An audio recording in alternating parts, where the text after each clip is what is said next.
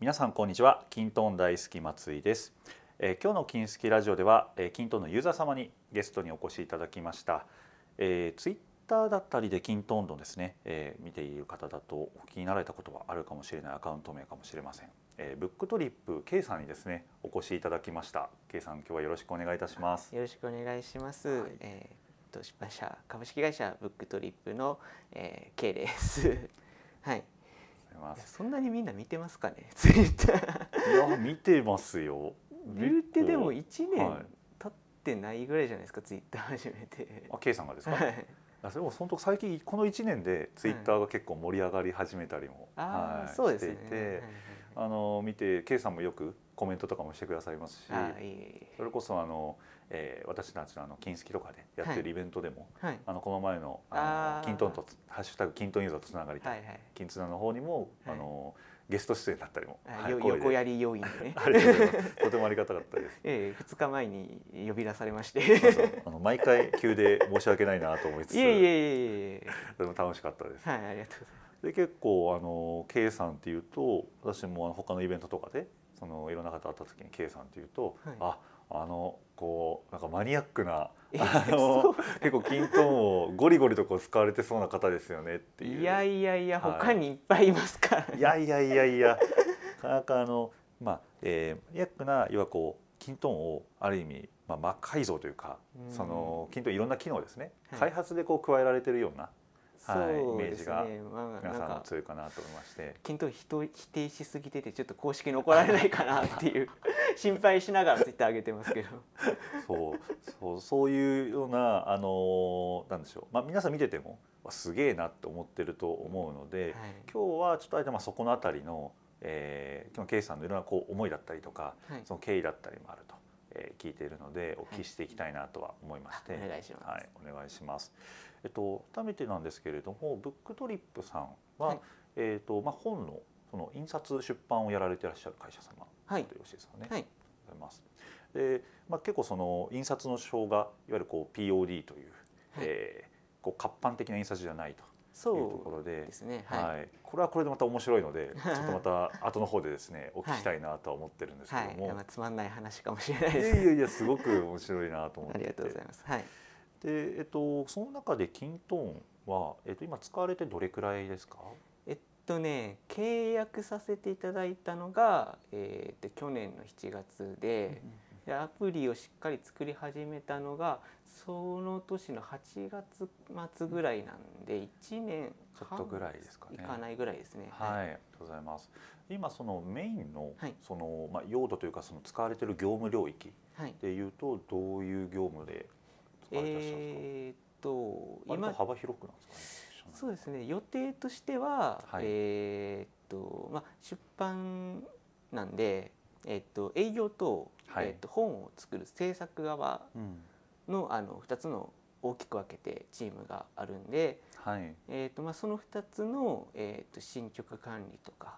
データ管理とか、理。営業がどうやって営業したかはいはい。っていうところで、まあ、制作側はまだちょっとちゃんと導入できてないんですあなるほど。使ってるのは営業側ですね今はい、じゃあいわゆるその案件管理とかはい、その活動の履歴を残してとか。そうですね、えーまあ、例えば予定予算に対して実績今受注これくらいだねみたいな管理とかはいなんかそんなイメージなんですかね。うーんそうですねどっちかっていうと本当に営業の履歴っていう感じなんではい、あんまりこの値段がっていうところはまだうんあの別のところでやってる感じなんであのどはいっちかというと誰に声かけてどういうふうに声かけて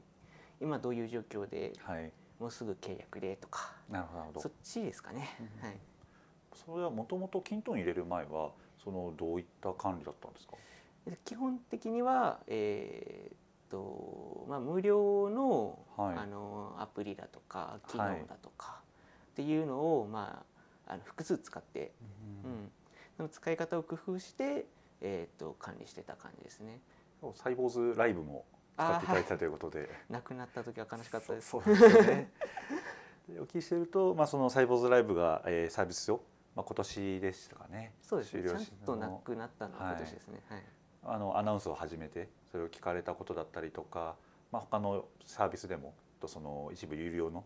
部分が来たっていうところから均等への移行を考えたみたいなとところなんですかね。そうですね、まあ、あの社長から、はいうちの社長から、はい。あのキントンっていうのがあんねんけどってニッコニコで言われ ましてではいでまた「キントンって何ですか?」って聞いたら「いわからんから使ってみて」って言われたんですなる よほど、なるほど。K さんは、えっと、いわゆる上上質的な、はいその役割なんですかね。自分では違うと思ってるんです けどじじはい、自分ではどう。自分では違うと思ってるんですけど、いなんかあのそうですねまああの事務関係をほぼ触らない事うん務関係、権利関係をあんまり触らない、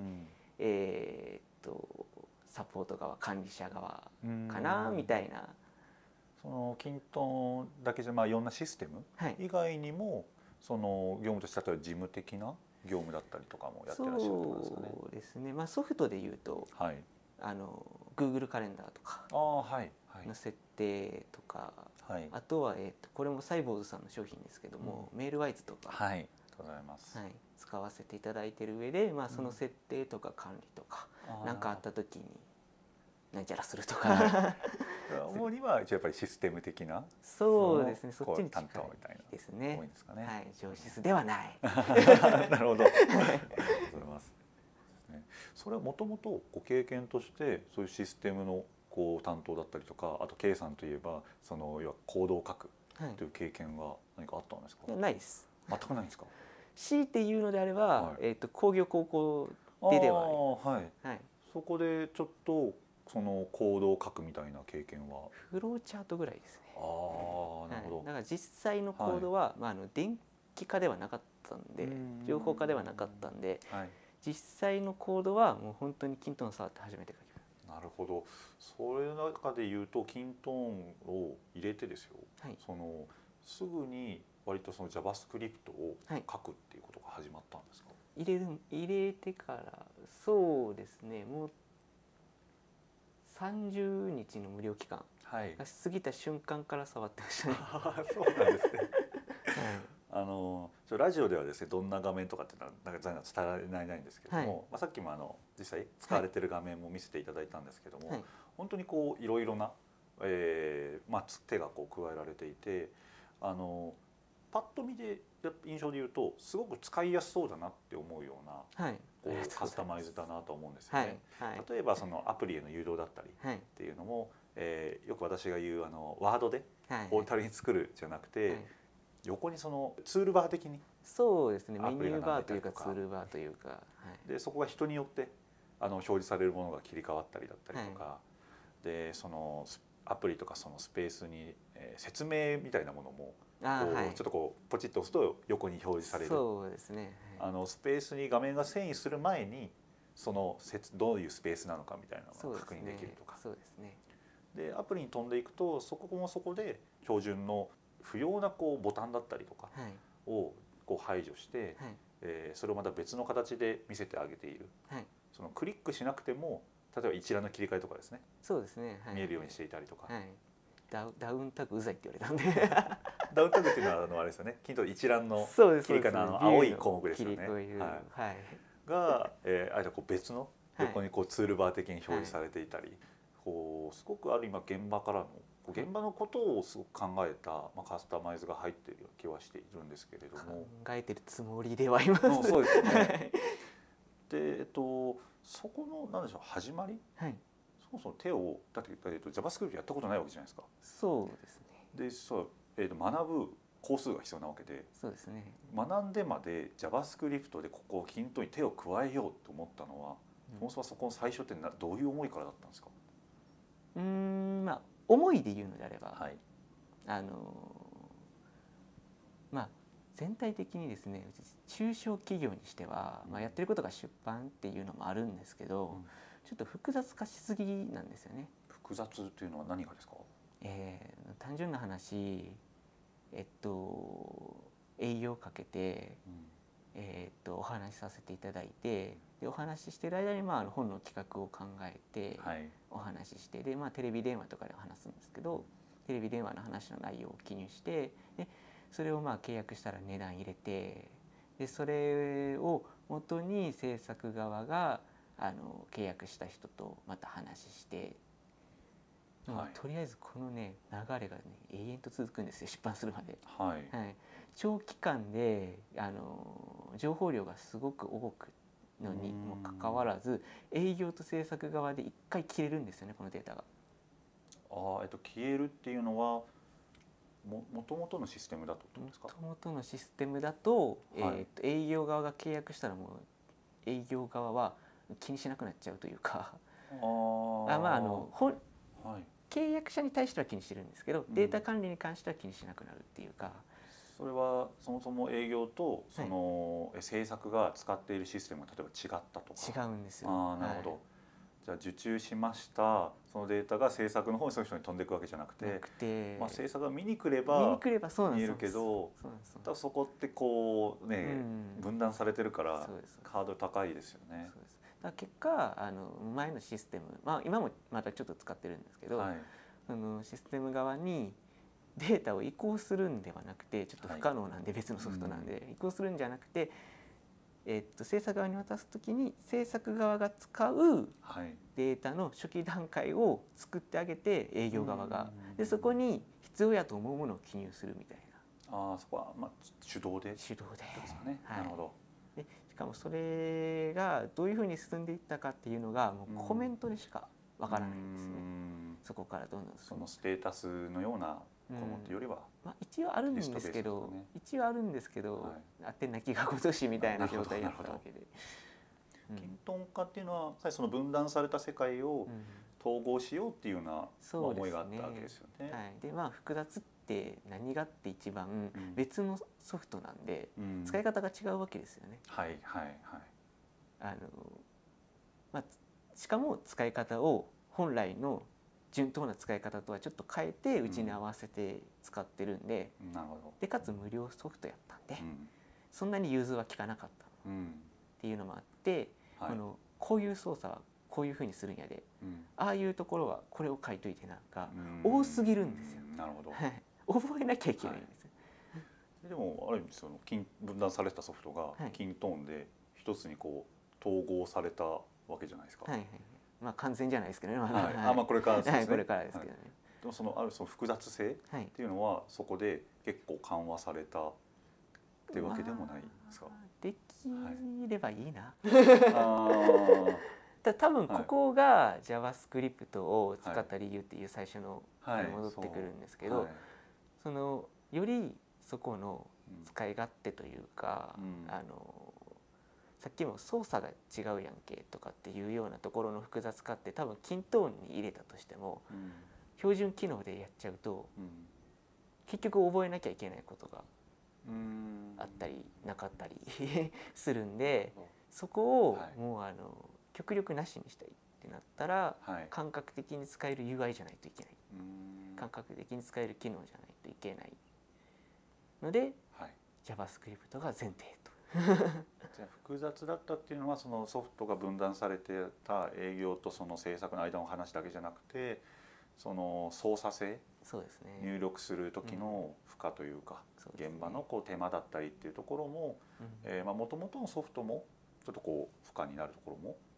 あ分っかったですね。はいた。し、まあ、均等を見た時にあこれも結構入力の個数がうんなんだかんだ言って、多いなと。ははいい、あの最たる話が多分えっとプロセス管理ああはい いあのプロセス管理は自分は使わない主義って言ってるんですけど、プロセス管理使うぐらいやったら JS でうんプロセス機能を作ってるっていう感じなんですけど、それはなぜですかえっとねそれが本当に覚えることが多すぎるんですよあれほう使ってる側があのね設定とかややこしいとか、うんあの統計とかがあの切り替えた時に切り替えにくいとかうんももちろんあるんですけど、うんあのね一番は、えー使う側が使えないおそらくああのあくまでですよ、はい、じ少ないこう説明コースでっていう話ですよ。そのプロセス管理って、はいえレコード詳細画面開いてですよ、はい左上にあのボタンがあって、はいボタンを押して、はいその場合によっては次にはいしてプロセスを渡す人とか選んで、ポチいじゃないですか、はいえーまあ、今ちょっとあえて単純に言ったつもりではあるんですけど、はい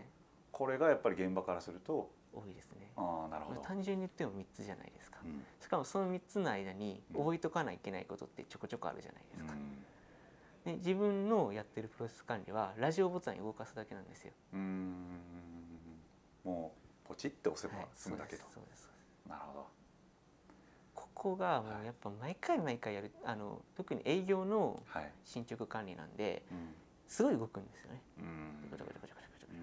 うんそのカードを他の人もあごめんなさいレコードも他の人も触らないといけない場面があったりとかしたら、見やすくないといけないんですよね。プロセス管理って一応ポータル上では見やすいようになってはいるんですけど、うんあの実際の詳細画面とか一覧画面とか見た時にはいちょっと分かりにくいですよね。そうですね ちょっと分かりにくいですね、はい色つけたりとかしてもよかったんですけうど、んそれでもち色を覚えなきゃいけないし、うんそうですね、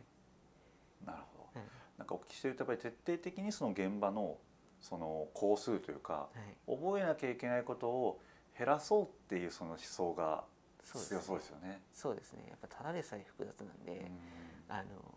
まあ本当に気持ちっていうことで言うんであれば、えーっとやるべきことに集中してほしかったんです。うんううんんやるべきことははい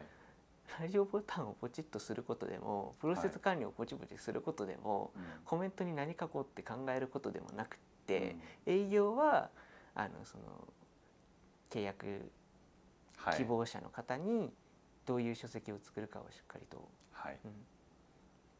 あの企画立てすることうんだったりお声掛けすることですし制作側はやるべきことは書籍をクオリティを上げることなんでうんそのためのあ、まあ、それに必要な事務作業は仕方ないですよそれに必要な事務作業は仕方ないんですけど、その事務作業の手間が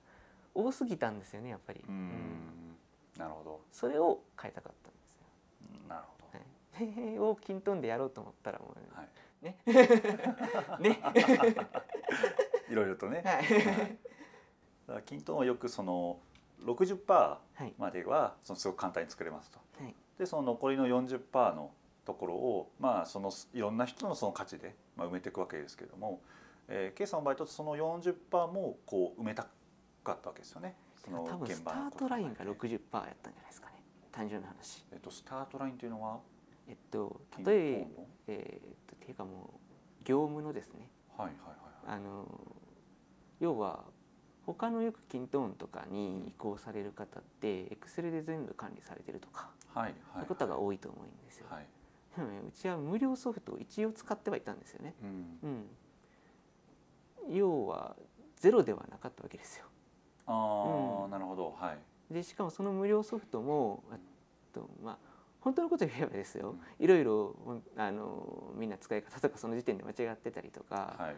してたりとかするんで、厳密なこと言えば、うん単純に工数だけじゃないんですけどう、ん。あの一応ね自分がその時の使い方とかも整えてたんで、はい。はい、あの回ってはいるんですよねうん。複雑すぎて意味はなかったですけど、うん回ってはいたんですよ。はいあの自分以外から見たらなるほど回ってはいたんですよ。はい。っていうところからのスタートなんで、うんそれよりも上じゃないとみんなも納得してくれないですし、うーっんていうことを考えたら60%とは言わなかったですけど 50%40%、40%ぐらいはあったわけですよねああ元あのの無料無料ソフもトので使ってる時から。なるほでその40%から60%の差って多分作ってる側以外はあんまりどうーんむしろ皮使いづらいバーからスタートなんでちょっとほそうぼですね同等レベルぐらいのなるほどそれやったならる移行せえへん方が良くないって思っちゃうとうー思うんですよ。んの時点ではい70%がスタートラインです。なるほどはいなるほどそういうことですねはい。そうそのえーまあツイッターだったりとかはい。例えば私も金好きとしてはい発信しているこう最近多い話だとえーこうまあ不便はあるんですけどはい。というのは長い目線としてははい。その均等でえーやることではいいやこうメリットが出てくるのではい。一旦その不便をはい承知の上ではい。こう、まあ、無理やり例えば押し通すとかはい。はい。っていうようなこうパターンだったりもあるとは思うんですけれども、はそういった方法とかもかん選択肢としてあったりしたんですかうん。っていうか正しいと思います。おー なるほ どなるほど朝計算もできるならそっちがはい。良かったとはい。それはできれば標準機能で収めたいなっていうのは最初あったんですかね。最初から JavaScript うん前提やったんで、うん最初から諦めてはいましたけどああなるほ諦めてはいましたけど、 ど。はい。えー絶対標準機能の方がで進めた方ができるんやったらいいわとは思ってました。それはちょっとあえてちょっと理由を聞きたいんですけど、はいななぜですか。えっとね、はい今あのここまでの話で聞いてると、はいすごいいろいろできるようになるんやすごいいいことばっかりやって思うかもしれないですけど、はい。あのめちゃくちゃ大変ですあまず作る。まず大変ですこととましてまずはい大前提大変です、はい。あの例えばどういったことが大変なんですか。うーんそもそも書くこと自体が。あまあもちろんそれもそうですけど、はいそれは多分標準機能で考えてる人たちとかもいろいろ試行錯誤してるんで、はい種類が違うだけかなとはうん大変な種類が違うだけかなとは思うんですけど、はい。あのまず一つ JavaScript カスタマイズはあの公式がえーっともちろんやっちゃダメなわけじゃないですけど、はい公式がこの機能ガンガン使ってくださいよという機能ではないといううーんところですね。なるほど。うん、要は一つこうめちゃくちゃ大変で頑張って作ったわっていう機能あるじゃないですか。はい。あそれこそさっき言ったポータルのはい。見やすいようにはい。アプリの位置が配置されてるうんこれね作ったら終わりかっていうとねうんあのキントーンさんがはい。例えば、まあ、新しいアップデートとかで、はいえーっとまあほポータルのはい。表示を変えますよってなった時に機能しなくなるかもしれないんですよねそう。ですね。うんさっきお話聞いてるとあの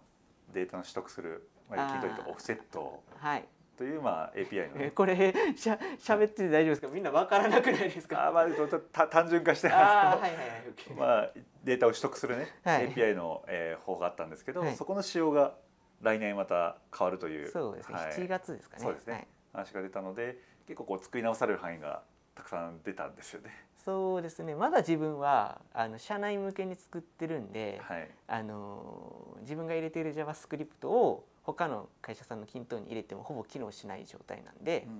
あのー要はそんなに変更の手間がかからないんでうん他のプラグインとか作られてる方よりはマシあーなんですけはど、それでも今あるものの,、うんあのほとんどは書き換えないといけないんでなる、はい、いやっぱりそういった変更に今後もこう対応していかなきゃいけないそうある意味こうリスクがあるのでそれはやっぱり手を加えるっていうのはうん大変さがあるっていううん、あのもちろん工数もあるんですけど、はい工数はそれを見ても、えーっと JavaScript カスタマイズをうちは取るレベルなんですけど、うんえっとね一番は情報に疎いといつの間にか使えなくなるんで、うんずっと毎月のアップデートをこう要はチェックしてい確認くしとか必要ありますもんそうねで。すそのためには Twitter も入れとかないとダメですしああなるほど。あの公式のメールのはい通知とかもしっかりしとかないといけないですし、っていうところをなるほど整えた上でやってください。単純にリスクだけじゃなくてそうですねそこを追っていくっていうそうですね個数がありますもんねう。んまあ、自分はもうねツイッター結構頻繁に見る体制になってますし、うんはいメールの通知もスマホで取れるようにしてあるんで、はいあの問題ないんですけどはい問題ないんですけど、はい。えー、と大変なことには変わりないですよと。でもそこのまあリスクだったり工数を取ってでも、えー、ブックトリップさんではい今こう入れるには均等にこう手を加える、はいまあ、必要があるっていうこう判断をされたわけですもんね。そうですねうん、ここはやっぱりその現場に納得をしてもらうそのうんシステムが変わるっていうところこれからまあ納得だけじゃなくて使ってもらうっていうのを思うとよりその現場に、えー合わせた、はいまあ、使い勝手はいその直感性っていうものが必要だっていうこう判断だったわけですよね。そうですねえっとまあこれちょっと言葉が悪いんで、はいあのあれやったら言い方は書き換えてもらってたらいいと思うんです けど、えっと、自分が目指してるキントーンはいっていうのは猿でも使えるキントンを目指してる、ううんんえっとなんかえピンとこうへん人のために例を挙げるとはい皆さんツイッターってスマホではい使い方を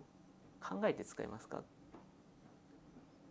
要はこうあれですねヘルプを見てとかそうですね説明しあーだとか見ていや私はもうささっとこうなんか直感的にそうですアよカねウント作って使ってましたね。そうですよね右下にプラス跳ねって書いてるのが多分つぶやくんやなって分かりますしわかりますね。ドアノブってはい、ま回して開くんやって考えて回さないじゃないですか、あそうです、ね。はいそう考えないですね。考えないですよね、ガスコンロとかもはい。はい。今から俺は火をつけるんやそのためには回すんやって考えてもう直感的に勝ち。ああーそうですよねカチってありまますよね、点火って書いてるし赤いはい。星、しはい。回せばつくんやなって分かるじゃないですか、はい。まあそういうことなんですよ、うーん あのー例えばプロセス管理がはい。あの単純なアクション以外も工数かかるっていうのはそういうところで例えば。ばあのプロセス管理がはいただそういう状況になった時に、えーっとこれを誰かに渡す「押せ」って書いてあるボタンやったら使います。そうですね。はいボタンにもそう書いてあるようなやつを作れるんやったら使いまうす。ん難しいんですよね。そうですね。はいなかなかそこまでのもんじゃないですもんね。そうですね。だから例えばこうタスク管理とか使われてる方とかでいたとして、はい。えーっとまあプロセス管理でやられてる方がいるとして、うんえー多分ダウンタグで次の人で選んで、はい。あの次みたいなボタン、はい承認みたいなボタンを押すっていうはい動きがあるじゃないですか。はいあれはダウンタグで誰かを選んでこのボタンを押したらうん向こうに承認が行くんやなっうてん。覚える必要があるんですよね。うん。でもそれそれその承認しなあかんタイミングで、あの社長に通知行くみたいなことやったら「あこれ通知行くんや」ってなるじゃないですか。はい。まああのちょっとさすがに単純なこと言い過ぎましたけど、いえいえはい、やっぱりそこを均等今の均等でそこをね直感的に伝えるっていう見た目にはなってないし、そうですね。うんでそれってやっぱりある意味その、えーその人の業務に特化してくる話だと思うんですよ。はい、でも均等って汎用的なシステムなので、はいやそこまで特化できてなくてそうですね。で多分もともと使われていたシステムとかだとそこに特化してる部分もあるから均等よりもその、そっちが使いやすい面もあってそこも引きずってたりするのかうんなと思って。無料なんでそうでもないんあーですけなるほどはいまああの使い方とか工夫してなんとかって感じ、あ例えばですけどあの前のソフトだと、はいさっき見せていただいたらあのドラッグドロップではい、はいはいその、まあ、均等にいわゆる看板のようなそうでこすうねタイルを動かしていくようはなは形だったと思うんですよね。本当にこのなんていうか紙をホワイトボードの上でこう動かすみたいな機能のやつですね。であのブックトリップさんの中でも、はいゲイさんがもうもうそれをなんか作ってしまって てそうすごいなと思ったんですけど、はい、あいやあのプラグイン作られてる方に嫌味じゃないんであの使い使えるなら使 いたいんで、なかなか予算上で、はい、予算はい上で、やっぱその UI って均等にもともとないじゃないですか。はいもともとのソフトは、まあ、そっちにこう寄せてたと思うんですよ。はいはい、で多分まあ現場からもご要望もあってそういう機能を入れたんですかね。そうですねあのうんここに関しては、えっと、もちろんホワイトボードで見たらなんとなくあの形だって動かすんやなはいいうのが分かるっていうのもあるんですけど、えっと使い勝手っていうことを考えた上ではい自分が考えてた使い勝手よりもやっぱり前使ってたソフトに近い方が、うんあの覚える必要がそうですね。なくなるんで、はい。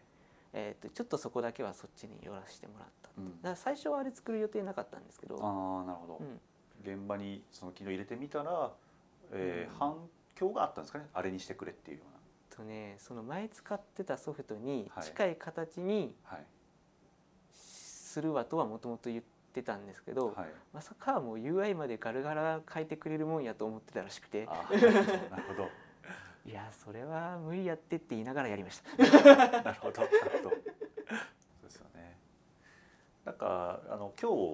この話してる内容ってはい、多分普段金好き的なはい言ってることと結構聞いてる方は違うなって思うかもしれないと思っていて。そうですねだ大丈夫かなって思いました、でなんか私が今日 K さんとそのあえてこう話をそれでもしたのははい均等に正解はないと思ってるんですよ。はいその K さんのようなパターンも僕は一つの正解だと思っていて、はいえー比較的その中小企業さんの中だとそこまで均等をガラッと変えるっていうのは、まあ、費用面もありますしいはいろんな制約がやってない会社さんがまあ多いはいわけで、えーいろんなリスクとかを判断して、えーそれの費用対効果を考えた上でやってる会社さんはまあいらっしゃるんですよね。はいいますねはい特に、まあ、とりわけその規模が大きい会社さんはいになればなるほどそういった傾向ある気がしていてはいはいで大事なのはそのリスクがあるっていうこともえ理解した上ではいそれでもその費用対効果、えーかけるまあ費用っていうのはお金だけじゃないですね工数、リスクを加味した上の効果があるなって判断してやることが僕は大事だと思っているんですよ。はいで K さんも最初僕はツイッターで見てるとあちょっとこう危ういかなそう心配だなと思ってたんですけどいや危ういと思いますまあ、危ういっていうかリスクはもちろんあるんですけどそのお話とかしていく中でそこもえリスクがあることはもう承知をされていてはいで、えっと、できるならシンプルにしたいというその思いはもともとあった上で、はいまあ、やられているっていうところがあったので、はい僕はこれは一つのその均等のパターンとしてあのあのもちろんこ怖いなってことがありますよ、はい将来のこれ心配が多いところあるんですけれども、あのあるんですよっていうのを僕はこう聞いてる方にもはいはい伝えたいなと思いまして、はいその金好きでこれ聞いてるとあれなんかうちの子を作り込んだ金トンってそのダメなのかな ってそんなことはないんですけそうど思っちゃう方もいると思うんですよ。でもそそんなことは僕はないと思っていてそのまあやらなくて済むならねはいいややらなくてそうなん そうなんそうそそうれそうそなうんそれに尽きるんですそうはい それで済むならそれに越したことはないんですけど、はい実際のところ済まないその、えっとまあ、業務もそうですしその会社のねその風土だったりとか、はい現場からのその問答求める問答感とかっていうのを考えてできないことはやっぱりあるのではいそこに、えー無理やり標準機能でこう押し通すっていうのは、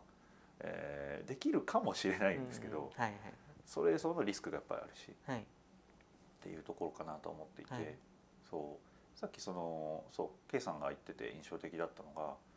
えー、猿でもそうさっき分かるはいキントーンっていう話だったんですけど、はいにしないリスクがある、そうですねそうっていうお話をされていて、はいその JavaScript を入れるリスクもあるけれども、はい入れないリスクもあるって話ありましたよね、はいはいえーどういったリスクでしたっけえーっとそうですねあのあくまで あの猿でもできるキントーンを自分が作り続けられること前提ですけどはいあの要はさっき言ったみたいにこれを押したらこうなるんやよみたいなボタンだったりだとか、あの見ただけで操作がわかるだとか、はいっていうのが実装できたとしたらう、あの説明がね必要なくなるんですよ。うん、うん猿でもわかるっていうのは別にあの使ってる人をバカにしてるわけではなくて、はいあのー見ただけでパッと使えるそれこそツイッターのつぶやきボタンのように、ドアのドアノブのようにっていうことが可能なんであれば、うん説明しなくていいですよね。うんでここでまず説明コースってなくなりますし、はいでまああの入れる入れへんで言うとそれだけですけどはいこの「猿でもわかる均等レベルまでする」のを、まあ、例えば自分がちょっとうんこれでいいかみたいなうん猿でも分かるには言ってんけどまあ機能的にはこれでいいかみたいなラインで作るとするじゃないですか、はいそうするとねいつもより要望来るんですよ。 うんでまたそこで要望を聞いてはいやっていくと、結局全力でやってる時とほぼ同じラインになっちゃうんですよね、うちの環境的にね。うんってなったらこの1回分の相談とか1回分の説明とかまたプラスで説明しないといかんとかはい。そこら辺も工数かかってくるんですよね。で考えたらもう最初から全力でやるのが うん。一番工数少なくなると思ってます。うちの環境ではね。で本当にそのリスク、まあ、のおっしゃったのもリスクなんではいいろんなそのリスクと、えー、効果のの天秤の世界だとは思うんですよね。はいで今のお話って、えっと、別の会社さんだと全然その違うやっぱりお話も出てきて、はいえー要はそこを、えー、と今おっしゃったリスクっていうその説明っていうのを、まあ、することがうんでそのプロセスが、えー要はその後々ねある別の影響をもたしてくれたとうんその例えばコミュニケーションがとかはいその間でなんかその相互理解が生まれたみたいな、はいっていう、えーもちろんケースもあると思うんですけど、はいえーそのブックトリップさんの場合だとやっぱり今まずはその案件を取りに行ったりとか、はいはい、こうどんどんこう回していくはいっていう例えば会社のもフェーズなのかなっていうのをお聞きしていると思っていて、えっと、今創業されて今どれくらいでしたっけクトリップという名前になってからなんですけど、はえっと2年ぐらいですかね。はいやっぱりその立ち上げてね間もない時期だとそのな中の整備、まあ、していくも大事なんですけどやっぱりその案件を取っていくっていうところが大事だと思うので、そこのフェーズだと、えーやっぱりリスクを取ってでも、えーその説明コストのうんリスクの方がやっぱ大きくてそこへのえー排除した効果案件に集中してもらうはいそうですね政策に集中してもらうっていう効果が大きいっていう判断だと思っていて。そうですねあとまあコミュニケーションを捨ててるわけではなくて、うんうんはいあの結局ここまでがっつりやっちゃうと、あのみんな結構要望があの複雑になってくるんではいあのわざわざ相談する回数増やさなくてもうんうんうん相談はするのと、はい中小企業でオフィスもちっちゃいんうんでそうですよね。もともと会話しようと思ったらできるんですよ。うんむしろみんなが忙しすぎるとコミュニケーションの場が減ってるんで、 そっちの 方がコミュニケーション減るんですよね。なるほどうちだと、はい。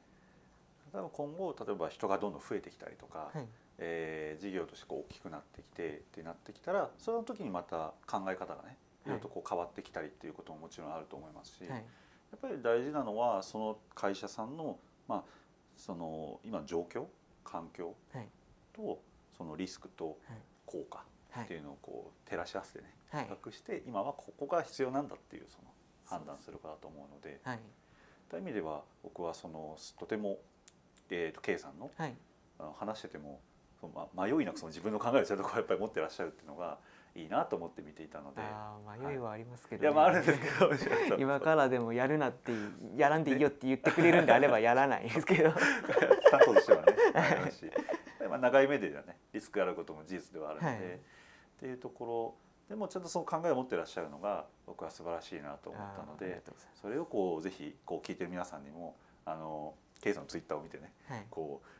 おおってこうなるだけじゃなくて裏にははいそういう K さんの思いがあるよっていうのを聞いてもらいたくて、そう今日はラジオに出演いただきましたそ。うですね。あのまあなんか日報代わりにツイッターを上げてる面があるんで、こういうのできましたよっていうふうに上げてるんですけど、あの見てほしいのはあのこういうすごい機能ができましたよっていうよりかははい、こういうふうに動かす機能なんやなっていうが必要な会社があるんやなっていうのを参考にしてもらったらいいそうなでっすてねあのそれを基本機能でやったらどうなるんやろう考えてみてほしいそれを考えた時に4機能で十分なんであれば無理する必要が一切なくて、うんはい、そうですね、はいあのね本当にねおすすめはしません そうですねそうですねそうそれはすごくお話出てはい何回もおっしゃるので、あのこうやって登壇しててみんな JS 頑張ろうぜっていいううわけじゃないわけじゃいないっていうのだけすげえや何でもできるいやあの何でもできるんですけど、はい全く制約がないわけではないですしそうですねあのリスクもありますし、こうねあの年長を置いた上ではい、あの必要だと思ったら、はいそっちの世界にね、はい足を踏み込んでともしどうしても必要で足をはい踏み込まざるを得ないっていうのであれば、はい全然お声がけいただいたらどういうふうに勉強したかとか、あそうですね、はあいのノートにもそういった記事も、ああありますね。はい、書いてくださってたので、はい概要欄にはぜひそちらのリンクもあ掲載さあせてりがいたとだうごきざいまますすの。ではい、興味ある方はぜひ見ていただきたいなと、ははいい思います。別の出版社の本が載ってるんで、 そうなんですね。そうでえっとちょっとこういうちょっとお時間でですねあのキントンと離れてそのブックトリップさんの、はいその事業やその出版のスタイルっていうこと自体もちょっと聞いてて面白かったので、あーおありがと話うを聞ございますきたいなと思っていて、えっとブックトリップさんってまあ印刷えっとまあ本の企画から入ってはい、でその出版印刷っていうところをやられてるんですけど印刷の形態は結構特殊だなと思ってそうですね。なんてういんうあれでしたっけ、えっ、と POD えっ、とプリントオンデマンドの略なんですけど、POD 出版なんかホームページ見たら、はい注文が入ってから印刷してはい、届けるんですよねそうなんです。はい。これってその今の印刷業界だと当たり前なんですかそういう時代なんですかいやまあそういう時代ではあるんですけど当たり前ではないです。ううん今多分まともにこの方法を確立してる出版社ってはい3社あるかないかぐらいかなブックトリさん含めてそうですねあそんな世界なんですねもしかしたら探せばちょっとやってるとかはあるかもしれないですけど、はい、でその御社の、えっとまあ、価格コースとかはいを見させていただいたら、はいえっとまあ、コースいくつかあったんですけど、はい高くても39万円ぐそらういででしすたかねねプラゼですねはいでその本の企画から相談に入っていただいて、はいえっと、例えば図の挿入とかはいその文章の構成とかはい入っていただいてで最後こう出版ができるはいみたいな形だったんで、はいえこんな安いのって思ったんですよ。そうなんですよびっくりすびっくりですよねびっくりしましたでこれそのこの後に例えば、えっと売れるごとにはないんか印刷代がかかるとかでもないんですよね。かからないですそうなんですよ ね。びっくりしてはいなんかなんだったら私がいや本当に書きたいなと思ったらあああ今から企画をここで会議ラジオで会議します企画会議はのって思えちゃう ぐらい、いだって安いコースだったらいくら多分10万ぐらい確えか低っいコースともありましたよね。 29万円が最低なんですけどただあれはあのちゃんと現行のデータにできるうんあのデータをお持ちの方ああなるほどなんではいなんかもっとハードル高いと思ってたんですよ。うーんそうですねまああのえっとコースにして、はいえっと、細かいところとかってあのねじゃあ単純に言うと、まあ、オプションとかでこうバンバンこう追加していってとかっていう出版っていう経験結構あるんですけど、はい。あのハードカバーにするならこれぐらいの値段プラスねみたいな。うん感じのがあるんですけどそういうので、えっと、最初に選んでても使わなかったりするんですよね。ああなるほど。であの人件費がやっぱり一番高い部分というか制作費が一番高い部分なんで、はいあの微妙な具合なんですよね、はいはい。あの画像とかでもすごい加工面倒くさい画像とかでも1画像やったりするんで、はいそういうところとかっていうのの上下をあの限界まで絞って39万円ですよっていうことであの価格にしてるっていうのもあるんですけなどるほど。あと単純に、えー POD 出版が、うんえー、とコンスタントに出版できる体系なんです。普通の印刷でまず、えっと、版を作るんですよね。そう普です通ねとか、まあ、よくあるパターン。そうですねよくあるあの本屋とかに出す出版方法とかだと,、はい。えっと印刷するのにこう版っうん。ていう、まあ、印刷の元になる部分ですね。はいっ。ていうのを作ってそれを使って、えっと本をこう吸っていく。うん。で、えっとこの版に一番このコストがかかるんですよねかか。るんでだからこのすごいまとめて印刷するんですね。はい。はいまあ、最低でも2 3 0 0 0以上は多分あーするしする必要があって、はい。で本当にちゃんと、えっと、売れることが分かってるんであれば9万以上とかそう印刷したりとか9万冊とかいっぺんに印刷したりとかするんで、はい。それで1冊の単価を下げてるはい。っていうのが普通の出版方法の、えーなんていうか単価の下げ方なんですね。なるほど。はい、ただねあの今こんなに吸っちゃうとうん。あの損なことの方が多 いです。それはやっぱり売れないからですそうですねうんまあ、例えば9万冊ぐらいするとしてあ、はいあのさすえっと、冊数とかは適当に言ってるんで、あはのいイメージだけで言ってもらうと、9万冊する一発にすると,、えっとまあ、大体半分ぐらいは売れないとうん多分損になるんですよね半分ぐらい売れてトントンぐらい四万4万とかと5か万と四か万とかですよね。っていういやさっきのだって二千三千冊でさ えちょっとええうーんみったていな。なりますね。で2000、3000冊だと多分売り切れへんと、ううんん、廃盤になっちゃうかなっていうそうですよね。いうところが、まあ、あの今までの出版方法、うん、だからこのすごくハードルが高いんですよね。ううんんもうそれが売れるぐらいの人ってなるともう本当商業出版とかで出す人とかになってしまうことがほとんどなんでなんかそもそも有名な人とか、そうですね元から売れそうるブランドがある人なら人ならですまあけど、で、まあ、うちの出版方法に戻ってくると、うちはあの版を作らないんですよ作らないっていうかあのデータで作るんですね。で販売先は本屋に流通するんじゃなくって、えっと、ネット書店うんさん、アマゾンさんとかですね、はいフォントさんとかっていうネット書店で販売します。うんなんで、まあ、あの電子書籍みたいにデータで持ってるんで、えーとまあ、売れなかったら廃盤とかそういうのがなくなるんですね、まあ、あのずっと販売できる出版できうんる、でそのアマゾンさんとかで上がってる、えー、と販売ページをポチってすると、はいそのデータからポチってした分だけが印刷されて届くあーっていうスタイルになります。印刷は御社でやられるんですか？これねこれがすごいところなんですよ、はい POD のあのねアマゾンさんとかはいフォントさんとか、あのネット書店の方が持たれてる印刷機器で印刷できるんですよ。自社じゃないんですよ一緒になりまね。すここも工数の低いところではあるんですすごい、いですよね。はいある意味自社でその施設を持たなくても、はい、まあそのえっ、と企画のところとかがよりこうまあ大切になっていくようなそうです話にねなるんですまかあ、ね。そこに集中できるっていうのも大きいかもしれうーないですね。んなるほど。はい、あとまああの売れ残った在庫とかはいを持たないっていうのがすごく大きくて、そういいっすよね。例えばさっき言った9万冊とかっはいて、例えばめうまくいっ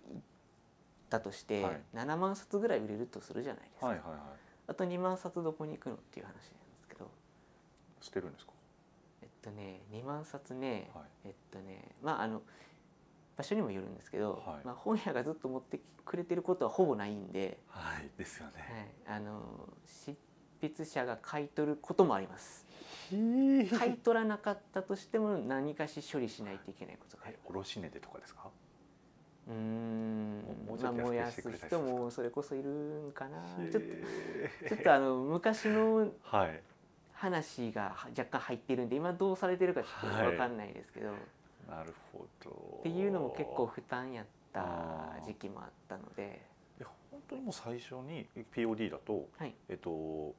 企画しました、はいえー原稿できました、はい、最初になんか100冊だけするとかもなく注文数でやっていくんですかそうですそうです一冊目からです。へーはい、でこれえっと、印税も一冊から入るんですよ。おーでしかもじゃあ廃盤がないってことはそうずっとです。長くはい。まあそのアマゾンが例えば潰れない限りそはうですまあ潰れないとは思いますそうですよね ここでアマ 潰れないと思うのでアマゾン潰れますよって言ってたら、はいちょっとひどいやばいですよ ね。えーじゃあほ本をより長くその残していって、はいその書いた人にもまあこう長くこうまあ一個は小さいですけど、はいリワードがこう来るような形ではあそるうんですね。でまあそれにやっぱり長く出版できるってういうメリットとして、ん。はい。あのいっぱい売れるっていうよりかは。あのお仕事のリバックとしてのツールに使ってもらいやすい。それどういうことですか。えっとねああのいろいろあるんですけど、うん極端な話ですねあのうちでお声掛けするのにはい有益な方って、それこそ自分で自費出版しようかなって考えてる方だとかはい。あの要は商業出版とかは違う人らだとう思うんですよね。ん。はい。でそういう人たちって、まあ、地方で頑張ってる方が多かったりとかでもコンテンツは持ってるとうん。あの、はい。まあ、メソッドは持ってると、はいでも広める方法がまだちょっと乏しいっはい。はい。ていう方に書いてもらったりするんですけど、うんそういう人たちが本を出したらどうなるかっていうと Amazon さんの販売ページなんではい。全国の人に買ってもらえるんですよねうん本屋に行かなくても本屋に行かない人にも見てもらえるんで、うんそうすると本って買うと、まあ、末尾に誰が書いたとか書いてるんではい。あのとんでもないところからお仕事のお話が来たりだとかはあ。今までにないジャンルのお仕事のお話が来たりとか、はい。まあ、あの一回、まあ、あのちゃんちゃんと地方合ってるかちょっと怪しいんで、はいあの参考程度ですけど鳥取でなんあの授業されてる方が、はい。あの全然関係ない東北の方からお仕事いただいたうとか、ん。あとなんかえっとセミナーとかやられてる人が、まあ、はい合同セミナーだとか、学学会だとかに呼ばれただとか、っていうようなお話もありまなんか物理本のいいところってまさにそこだと思ってて、す。はい誰かが買ってちょっと置いていたものをはいたまたま他の人が見かけたとか、うんなんか貸して貸しての中でうんなんかこう広まっていくとかそう、ですねよくあの本ってその売れるが大事っていうよりはその書くことの方が大事だって話も聞くんですよね。そういや物理的なものになることがそのある意味その安心感にも、はい、はいまあ、ちょっと日本の文化だとなりやすいのもありますしそうやってこう広がったりとかうん、そうですねそうするようになるっていうんで、まさにそのブックトリップの名前だなと僕思って、本が旅をするみたいな、あ本当やえあれあれ あってれあれそうすごくそれのさっき話を聞いててあそういう思いがこのブックトリップさんにあるんだなっていうのは感じたんですああなよるほね。どそんな思いがあったんですね。あのぜひ使ってくだ さい。 あれ違うんだみたいなメ。モメモ。そうでえっと K さんはやっぱりそういった思いがあってそのブックトリップさんにこう入ってきたっていうところ なんですかね。そうですね。もともと書店で働いてたんで、ううんん本がお好きなんですねああもううん食べてはいいぐら いです。温度虫のような、えー、という中でその本をもっとなんだろう、えー、なんだ今後のことを考えた時にこういった、まあ、POD のスタイルがうん今後必要だなって思いがあられるそんうでですすね。まああのしばらくは大丈夫だとは思うんですけど、はいあのまああの出版社の方も聞いてたら申し訳ないんですけど、かね。はい。今の出版社の形はうん効率悪いです。うんうんそれはうん。どうどういった意味合いでですか。えっとね。なんか深くなりそうなんですけど、こ れなんかざっどくうばどらうにしよう私どでこもま分かりでそ言うお なう。どこまで言おうっていう感じななんんでかすけど、例えばでこうこういうことありますよねみたいなのがあ れば。どこまで言おうっていう感じなんですけど、えっとねあじゃああの書店の店員なんで書店の店員からの話を、あはのい出版社に怒られない程度のやつを、はい言うと、いえっと、実は本って、はいあの本屋が、えーっと卸から持って店舗に置くじゃないですか。はい。あれって買うんですけどうんうんうん。商品として買うんですけど、はい返せるんですよ基あ本的なにん。か日本の出版文化ってそういうのあるって言いますよね、はい、あまあ返せないやつもあるんですけど返品ができるんですね。だからなんか本屋さんってどんどんこう新しいの置いてくださるみたいそうですそうですななんそうかです教わったことあそうるですそうですだから、えっとまあ、郵送費とかがあるんでまるまる戻ってくるわけじゃないんですけど、はいほとんどが戻ってくるんですよねそれをすると、そうすると本屋はいいんですけどうん本の方はどうなるかっていうとうんあのね中古に近くなるんですよねまああのめちゃくちゃ綺麗やったりとかすると回ったりするんですけど戻すとちょっともまあそうですよねうん一回前に出てたりするもんですもそうんでねす人が手に取ってちろんでねす、はいでまああのはい返品する理由がまああの破れてたとか印刷段階で問題があったとかっていうパターンもあるんで、あのそういう時ってまるまる損じゃないですか。 そうですねでまたそれって返してはあの、まあ、例えば印刷が失敗してたとかだと注文し直して郵送しはいてとか、ねえねえいちいちね 紙であることが足を引っ張ってるというか、いなるほど、まあ、そうういうのがいい面もあるんですけど、うんいい面もあるんですけどうん市場はちっちゃくなりやすいんですよねなるほむしろよく今まで完全にはちっちゃくならずにあったなと思うぐどらい上の人が頑張ってたんでしょうね。かまあ本屋さんってでもその手に取れるね、はいその良さはやっぱりそうあるとは思うんですけどそこは大きいです。はいそこに行くにはさっきのそれこそ9万とかねはいそういった壁があるので、今の時代ってその個人がやっぱりいいノウハウをこうウェブで発信したりもされてるじゃないですか、はいはいよくそのノートでそなうんですねか素敵なコンテンツがあって、そうですあれこれ本にしたらもっとこううん広く広まるんじゃない、って時に、うんでも9万までいかないよねみたいな。そうなんですよねそうまああのそれまんまではないでしょうけど、うんあのネットで転がってることならうん多分そうなんですね、やっぱり電子書籍もありますけれども、はいそのやっぱり紙の良さ紙ってまだまだうん日本の中で大切な、その一つのメディアだと思うので、うんってなった時にあその今、えー、9万届かないけどもその間ぐらいのはい存在としてやっぱ POD っていうのがはい一つのこう形として そうですね、電子書籍と紙の書籍のいいとこ取りと思っていただければ、うんあいいいでいすねそんなこと言って大丈夫 怒られないですか大丈夫ですかわかんないですけど 大丈夫ですかはいなんかその活版の方を置き換えるとかっていうよりは、はいその本のその市場文化を支えていく時に多分なんかそれぞれが必要なのかなってなんか聞いてて私は思い今まはした、ね、、そうですすね、うんうん、また若干市場も違いますし、うんうん、確かに活用法も違いますしなるあのうちの方法でコミックスとかい雑誌とかはい出してお得かって言われると そうあ あなるほどコミックスとか雑誌とかは部数をいっぱい短期間に巻くことを大前提のギミあのギミックというかそうですねシステムなんでビジネス書とかなんかその長くねそそうですれねがふあの、うん意味を持つものだと、その POD の形っていうのはいいのかもしれないですね。特にあの書く側の目線で言うと、あの一般書ビジネス書とかって必要な方って今一般書ビジネス書が簡単に出せる商業出版を受ける方ではないと思うんですよ。うんさっきも言ってましたけどネームバリューがあるんでうんある程度約束されてる状態ではい、やるんで商業出版はもう売ることがメインやと思うんですよね。うんあまあ、もちろん広めたいことを書いてるとは思うんですけど、はい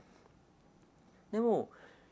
一般書ビジネス書をうん一つのビジネスツールって考えるのであれば、はいあの本当にそれが必要な人っていうのは書いてる内容をうん広めたい人だと思うんですよ。要はコンテンツは持ってるけども年割りはまだない方、うんこれからちょっともう一歩上に行きたい方はいと思うんですね。そういう方は商業出版はあのあれですよその人が全然ダメとかそういう話ではなく なくて、はいあの現状のネームバリューの問題でねうん商業出版のお声掛けはされないと思うんですうね。んですね例えばキントーンのねあの本を書きたいみたいなはい人がいたとしたら、はいすごくいいノウハウを持ってるけれども、うん単純にキントーンの今市場としてはい4万9万とか売れるかというと、えー、だって均等の今契約者数自体1万3,000社とかでしたかね。そうですねでまああのそうアクティブにツイッターとか見てくれてないとそ届かないことを考えたら半分以下うねかえなっていう、うんと思うとやっぱりその POD のようなまさにスタイルっていうのはとても合ってるのかもしれないですね。うんでまたずっとあるってことはあの今後増えていくユーザーさんを手に取る機会がいつまでもあるってことなんで、データの更新とかもできるんですかできますおうじゃあ均等のアップデートでちょっと変わったなって時だかにら変えられ差ましす替えてかけます最新のものですぐいけま開す発注文入ったらいけると。いけますああなるほど、いいですね。そうですねあなんの金トン本40センチこうかあの 用意したいたいこうおっしゃってくださってるねそうですあのプロジェククタースの松田さんとかもいらっしゃるのでそうですねいや、はいあのシリーズ化しましょうよ そうですよね浸透、あのユーザー登録編とかめっちゃ細かく作りましょうよあのぜひその機会があればね、はいブックトリームさんにもお声掛けいただくと、はい、かもしれないですね、なはるい、ほどなありがとうございます、はいちょっと話はもう尽きないんですけれどもですねでもう今1時間近くぐらい多 分撮っていてやっぱりなんか小遊三さんのねこの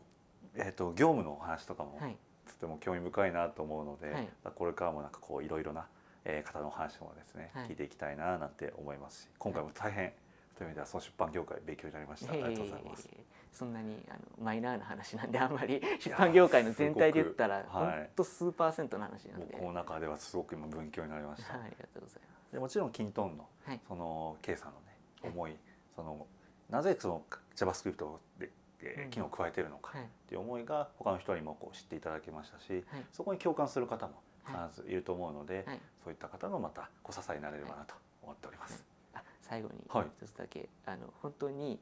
おすすめしないんで、 ね、あのキントーンあの、はいちょっと否定する言い方になってしまって申し訳ないんですけど、はい、あの何でもできます。うん、ただしはい、を覚えておいてくださですね。 い。はい。ありがとうございます。とても大事なことを言っていただきました。はい。とで、またあのぜひ K さんにもですね、あのまあラジオもそうですけど、金月のこうイベントだったりとかにも、はい。今度あの大阪のデイズのああ行一き応ます。こう前はい日に、あの前夜祭みたいな形で、ああそうですね。はい、やろうとお思っ伺いていでますきればのとで思ってま、す。ちょっとそうはいったところでもまた登場いただきたいなと思っておりますので、はいはい今後ともぜひともありがとう、えーはいよろしくお願いします。今日はありがとうございましたあり。がとうございました。えー、金スキラジオでは今後もですね皆さんの活用がもっと便利になるように、えー、いろいろな均等のですね、えー、関係者の方にお話を聞いていきたいと思います、えー、ぜひ次回もお聞きいただけお聞きいただければと思いますそれではまたお会いしましょうさようならさよなら。